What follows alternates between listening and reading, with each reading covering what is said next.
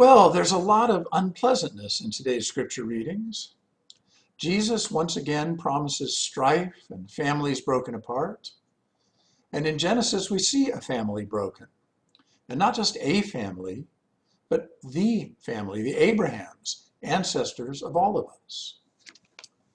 Just to recap a little of Genesis for you, God made a promise to Abraham and Sarah that they would be parents to multitudes, a great nation. And remember that nation in the Bible does not mean a state, but a clan, a large extended family with common ancestors. The years went by, and Sarah was still childless, not even one child, let alone a multitude. So she decides to take the fulfillment of God's promise into her own hands and gives her slave, Hagar, to Abraham as a concubine, with the idea that Sarah would then adopt Hagar's child and thereby start a nation. However, when Hagar becomes pre- pregnant, she starts sneering at the childless Sarah, who, in a fit of jealousy, beats Hagar. Hagar runs away but is sent back by God with a promise that her son will also be the father of a great nation. God tells her to name her son Ishmael, which means God hears. And Hagar calls God El Roi, which means the one who sees. But God also predicts that Ishmael will live at odds with all of his kin. And you thought your family had problems. Well, Ishmael does not start out at odds with his family.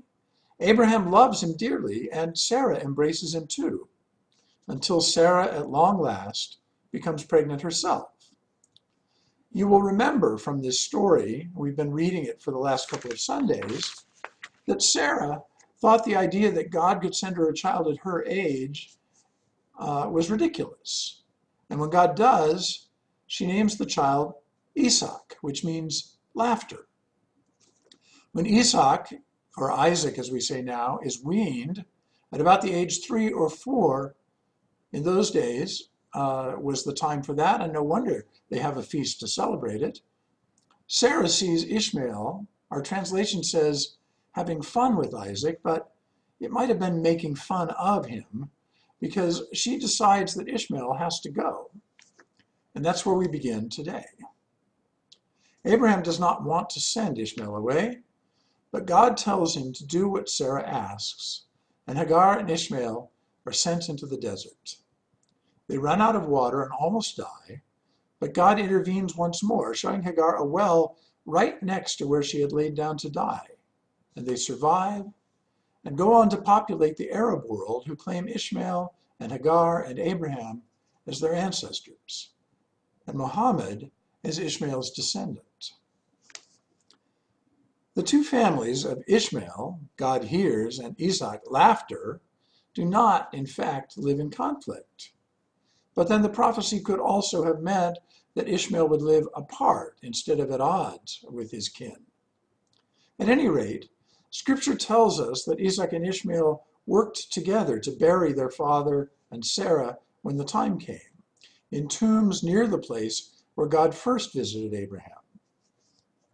Arab tradition holds that Abraham came to visit Ishmael, who had settled near where Hagar found the well, and Abraham undertook with Ishmael to rebuild the damaged Kaaba, the cube shaped shrine said to have been built by Adam in the center of what is now Mecca. But still, there is no doubt that the descendants of Isaac and Ishmael, the Jews and the Arabs, have lived in conflict for a long time now. That's a lot of story, a big, messy family story, a story with long term repercussions. Nobody in the story seems like a paradigm of virtue. Sarah is jealous, Hagar is haughty. Abraham is too willing to go along with any outrageous suggestion. Banish your firstborn, sacrifice your secondborn. Even God doesn't come off all that well in this story. Ah, well, I'm sure a full account of my family history would have just as much embarrassment in it. People behaving badly, making poor choices, not honoring or respecting one another. I suppose we all have enough of that as part of our stories. But, and this is, I think, the point of all of this, in the middle of all that screwing up, in the middle of all of that jealousy and unkindness and even violence, God is there, pouring out blessings. God is not waiting for anybody to become perfect in order to give them good things. God just gives. In some cases, God has even already done the giving. Hagar just has to look again to see that the thing that she most needs, water, has been right in front of her all along. Sometimes the blessings are not so immediate. Abraham's children arrive a very long time after they are promised. But this is not a history of God acting in the nick of time or when the time is ripe or even right on time.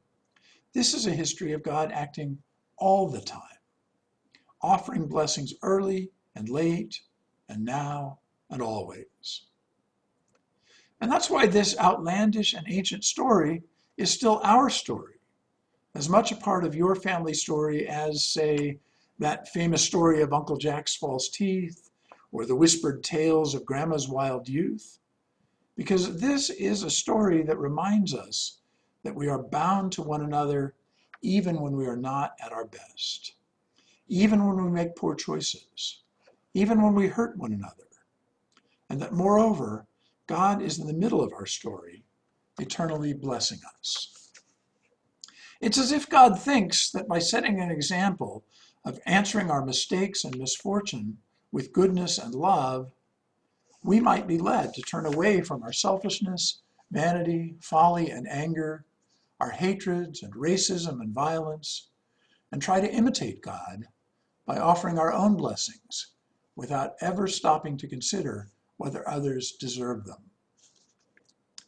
These great stories serve to link all of us to one another in great families, nations, if you will, but it is the blessings God pours out at all times on our foolish, failing, hopeful selves that remind us that the great family to which we all belong is and was and will always be God's family. Amen.